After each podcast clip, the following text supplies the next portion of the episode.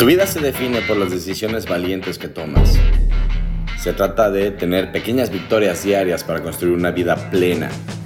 Así es que bienvenido al podcast Chingala lo chingón, donde hablaremos sobre negocios, finanzas personales, desarrollo personal, tu entorno, cómo mejorar tus relaciones con las personas y una que otra anécdota en mi vida que seguro conectará contigo. Mi nombre es Ilis Delgado y soy un entrenador de negocios, empresario y creador de Dream Circle, entre otros proyectos.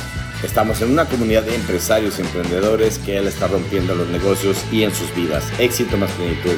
Así es que bienvenido y comenzamos. Bienvenidos a Chingala lo chingón. Mi nombre es Ilis Delgado. Te agradezco por estarme escuchando.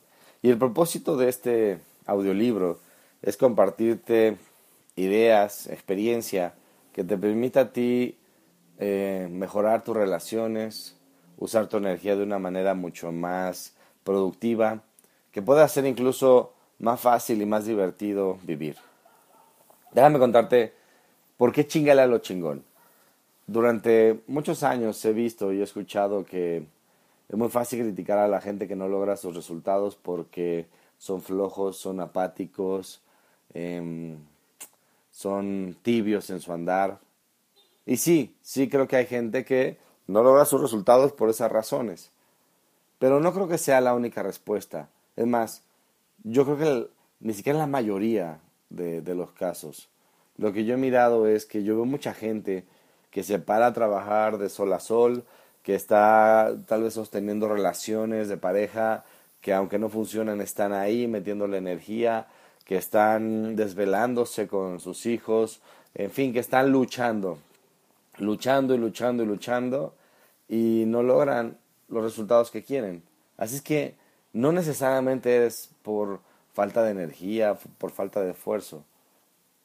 Ahí nace la, la, la idea mía de chingala lo chingón. Decir, cuántas cosas estamos gastando en energía que no nos están permitiendo lograr lo que queremos. ¿Y qué puede pasar si canalizamos nuestra energía de una manera mucho más productiva, que sea mucho más eficiente y que sea mucho más fácil vivir.